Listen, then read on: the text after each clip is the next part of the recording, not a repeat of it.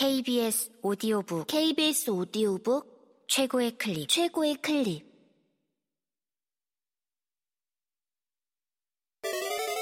B S O D O 북.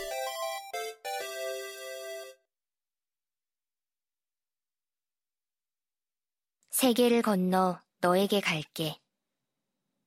이꽃님 지음 성우 김자연 이명호 읽음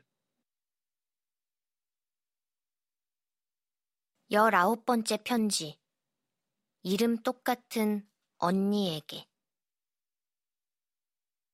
지금 안녕이라는 말이 나와? 그동안 내가 우편함을 몇 번이나 뒤진 줄 알아? 그나저나 정말 고등학생이야? 얼마 전까지만 해도 초딩이었는데 벌써 고등학생이라니. 으, 뭔가 이상해. 그럼 이제 정말 언니라고 불러야 하는 건가? 오케이, 그까짓 거. 언니. 이런 말 좀 느끼하지만 언니 편지 읽는 거 좀 좋아. 기다리는 것도 좋고. 언니랑 나는 얼굴도 모르고 고작 편지 몇 번 주고받은 게 전부잖아. 근데 꼭 오래전부터 알고 지낸 것 같은 기분이 든단 말이야. 언니랑 편지를 주고받으면서 조금씩 나를 돌아보게 돼. 언니를 포함한 세상 모두가 자라나는데 나만 이 자리에서 입술을 부르퉁하게 내밀고 머물고 있다는 느낌이 들어서 이제 불만이라는 걸 조금 줄여보면 어떨까 생각하는 중이야. 내가 너무 바보 같았어. 언니가 어떤 생활을 하는지, 어떤 마음인지 아무것도 모르면서 무조건 언니 삶은 행복하다고 판단한 거 진짜 미안해. 언니 얘기 들어보니까 언니도 되게 힘들었을 것 같아. 그렇게 짜증나게 완벽한 언니를 둔다는 건 상상도 안 가. 언니가 그런 생각을 하고 있을지 몰랐어. 과거에서 우리 엄마를 찾는다니 한 번도 상상해보지 못한 일이거든. 정말 언니가 우리 엄마를 찾을 수 있을까? 어쩌면 엄마가 살아있을지도 모르고 그래서 나한테 엄마에 대해 알려주지 않는 걸지도 모른다는 언니의 말을 듣고 처음으로 다른 생각을 해봤어. 내가 할 수 있는 상상의 한계는 엄마의 죽음까지였거든. 그러고 보니까 의심되는 일이 있어. 어릴 때 가끔 우리 집으로 이상한 편지가 오곤 했거든. 영어도 아니고 이상한 말이 써진 항공 우편이었는데 그 편지를 받을 때면 아빠 얼굴이 뭐랄까 화나 보인다고 할까 슬퍼 보인다고 할까 하여간 이상했어. 아빠한테 어디서 온 편지냐고 왜 내 이름이 쓰여 있는 거냐고 물으려고 했었어. 뭐 결론적으로 말하면 입도 뻥끗 못했지만. 이상하지? 난 아무리 해도 엄마가 살아있다는 상상이 잘 안 돼. 언니는 우습게 느껴질지 모르겠지만 난 여전히 아빠가 의심스러워. 내 이마에 흉터가 하나 있거든? 할머니 말로는 어렸을 때 내가 넘어지면서 생긴 상처래. 근데 우리 아빠는 이 상처 얘기만 나오면 어쩔 줄 몰라 해. 어쩌면 내 이마를 이렇게 만든 게 아빠일지도 몰라. 내 이마에 상처를 만든 것처럼 엄마도 어떻게 했을지 모르고. 있잖아. 언니가 우리 엄마를 찾으려면 적어도 엄마 이름이 뭔지는 알아야 찾을 수 있을 텐데. 저번에도 말했지만 나는 우리 엄마에 대해 아는 게 없어. 아, 좋은 소식 하나. 언니가 날 위해 그런 생각을 해줬으니 나도 언니한테 멋진 선물을 하나 보내. 그래, 언니가 그렇게 노래를 부르던 학력고사 기출문제야. 참고로 이걸 구하려고 사흘 동안 온 인터넷을 헤맸다는 거 알아줘. 이번에는 기필코 언니네 언니 코를 납작하게 누르고 언니네 엄마가 더는 언니를 무시하지 못하게 만들어버려. 꼭 성공하길 바라. 2016년 5월 1일 언니가 생겨서 든든한 은유가.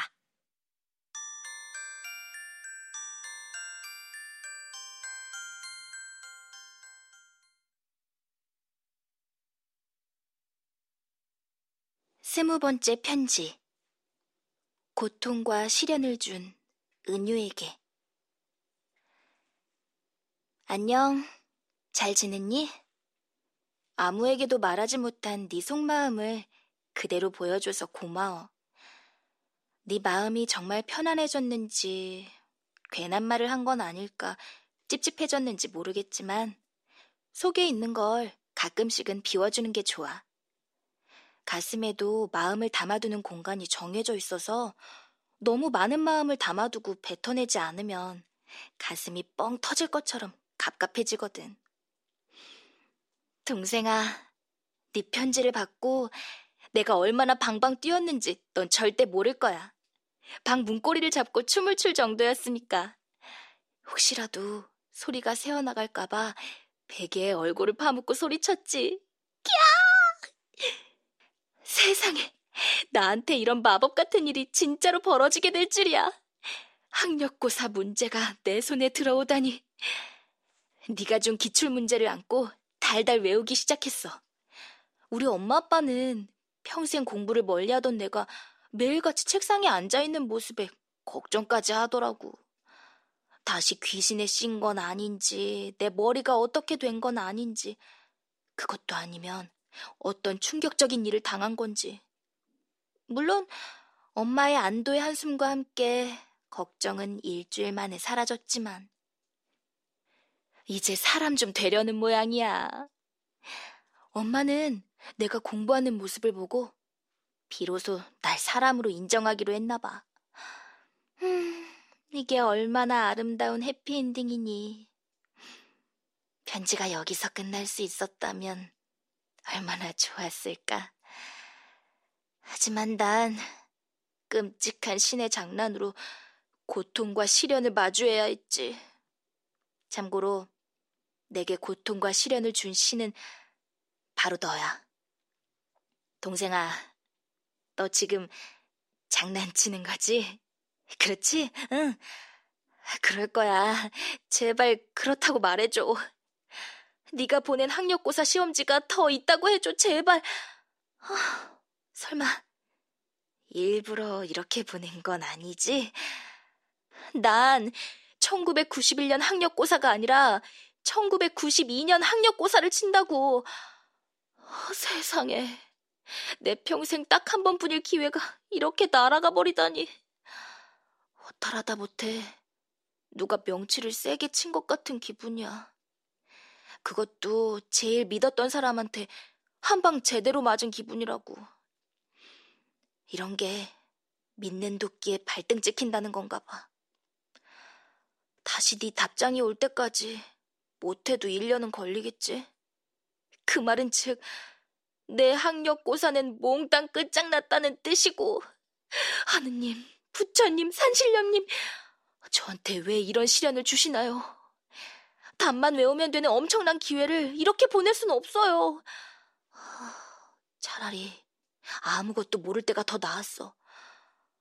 엄청난 기회가 연기처럼 사라졌다는 사실을 깨닫는 순간 좌절감이 내 온몸에 덕지덕지 붙어버렸다고. 심지어 공부도 안 돼. 으, 충격이 너무 커서 더는 쓰기 힘들다. 다시 편지할 때까지 잘 지내고 있어. 편지를 그만 쓸까 하다가 다시 써. 내 학력고사는 망쳤지만 우리의 계획을 망칠 수는 없잖아?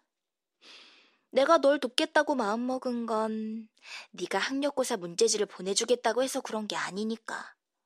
난 순수한 마음이었다고. 아, 그렇고 말고. 음, 너희 엄마에 대해 아무것도 모른다고 했지? 그럼 너희 아빠 정보만이라도 넘겨. 내가 너희 아빠를 찾아서 지켜보다 보면 언젠가 너희 엄마를 만날 거 아니야? 어때? 내 계획이? 음, 이럴 때 보면 내 머리도 꽤 잘 돌아간다니까. 아, 참. 그리고 어렵겠지만 너희 아빠가 엄마랑 어떻게 만나게 됐는지도 알아봐줘.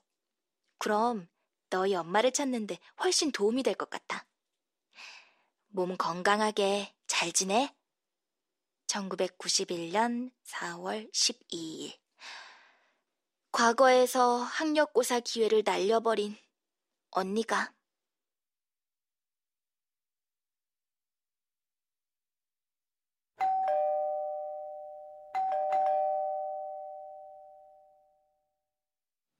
스물한 번째 편지. 정말 정말 미안한 언니에게. 언니! 맹세하는데 이건 진짜 계산착오였어. 언니를 도와주려고 그런 거지. 약 올리려고 그런 거 절대 아니야. 믿어줘, 진짜야. 아, 어떡해. 미안하다고 백 번을 말한들 무슨 소용이야. 벌써 일은 저질러졌는데. 나는 그냥 언니를 위해서 그런 건데 일이 이렇게 될 줄은 상상도 못했단 말이야. 91년에 시험을 보니까 당연히 그때라고만 생각했는데. 언니, 언니. 대박 사건. 방금 내 머릿속에 엄청난 아이디어가 떠올랐어. 학력고사 일을 한 번에 날려버릴 기가 막힌 아이디어. 로또! 언니, 로또라고 들어본 적 있어? 아, 하긴 없겠지. 2002년부터 이게 생겼더라고. 이게 뭐냐면 말이야.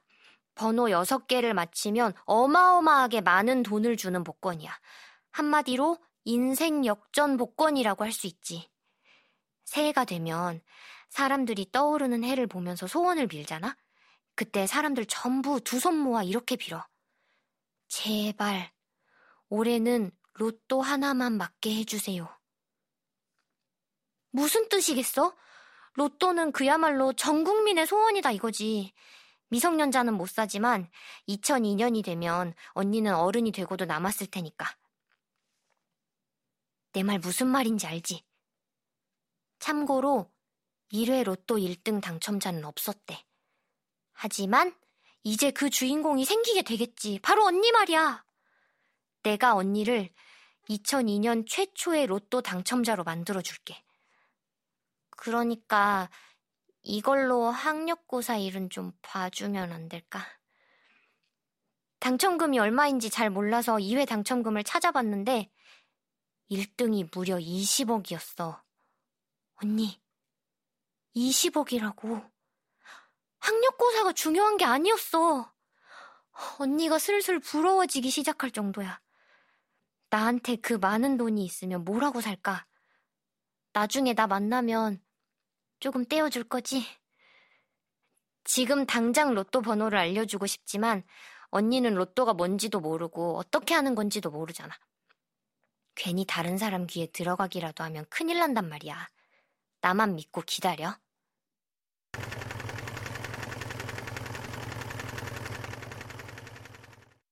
지난번에 언니가 엄마를 찾아주겠다고 했을 때 누가 내 뒤통수를 내려친 것 같은 기분이었어.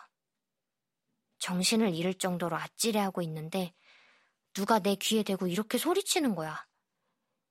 이 바보 멍청아. 이제 알았냐? 이제 비밀 따위는 다 끝장난 거야. 그제야 정신이 번쩍 들더라고. 그래. 언니와 편지를 주고받게 된 건 결코 우연이 아니야. 이건 하늘이 준 기회라고. 난 엄마의 비밀을 풀고 언니는 인생을 바꾸고. 잘 부탁해, 언니. 우리 아빠 정보를 알려달라고 했지? 있잖아. 언니한테 아빠에 대해 이야기를 하려니까 좀 기분이 이상해. 언니가 살고 있는 세계에서는 아빠가 스무 살도 안 됐을 거란 사실을 깨달았거든. 언니는 언니네 아빠가 젊었던 시절에 대해 상상해 본 적 있어? 난 한 번도 없어. 아빠가 젊었던 시절을 상상하는 건 뭐랄까, 내가 늙은 모습을 상상하는 거랑 비슷한 기분이라고나 할까?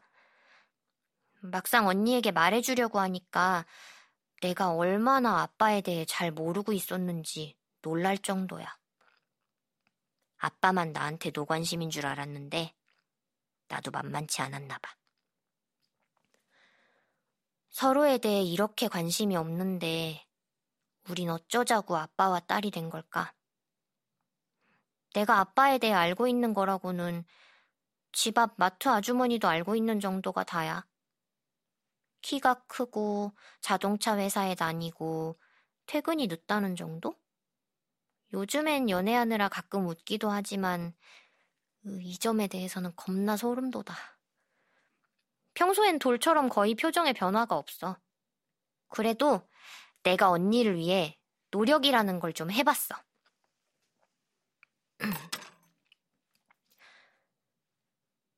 아빠 학교 다닐 땐 어땠어요? 용기 내서 아빠에게 물어봤거든? 이 말 하려고 뻥 안 치고 진심 300번은 연습했을 거야. 질문을 하고 나서 얼마나 얼굴이 빨개졌는지 몰라. 내 말을 씹으면 어쩌지? 그게 무슨 상관이냐고 물으면? 알아서 뭐 하려고 그러냐고 그럼 뭐라고 대답해야 되지? 오만 생각이 다 들었다니까. 하, 다행히 내가 걱정한 일들은 일어나지 않았어. 오히려 아빠는 내가 아빠의 어릴 적 이야기를 궁금해하는 게 신기했나 봐. 그게 뭐가 신기하냐고 되물으니 아빠가 이렇게 말하는 거야. 네 또래 여자애들은 무슨 생각을 하는지 궁금했거든. 아빠는 여자아이를 키워본 적이 없어서 여자애들은 어떤 데 관심을 갖고 자라는지 늘 궁금했대. 그때 내가 무슨 생각을 했는지 알아? 아빠는 아빠가 처음이겠지만 나도 딸은 처음이에요. 서로 처음인 사람끼리 잘 지내보면 좋을 텐데 처음이기 때문에 우리는 서로에 대해 여전히 알지 못해. 2016년 5월 10일 미래에서 은유가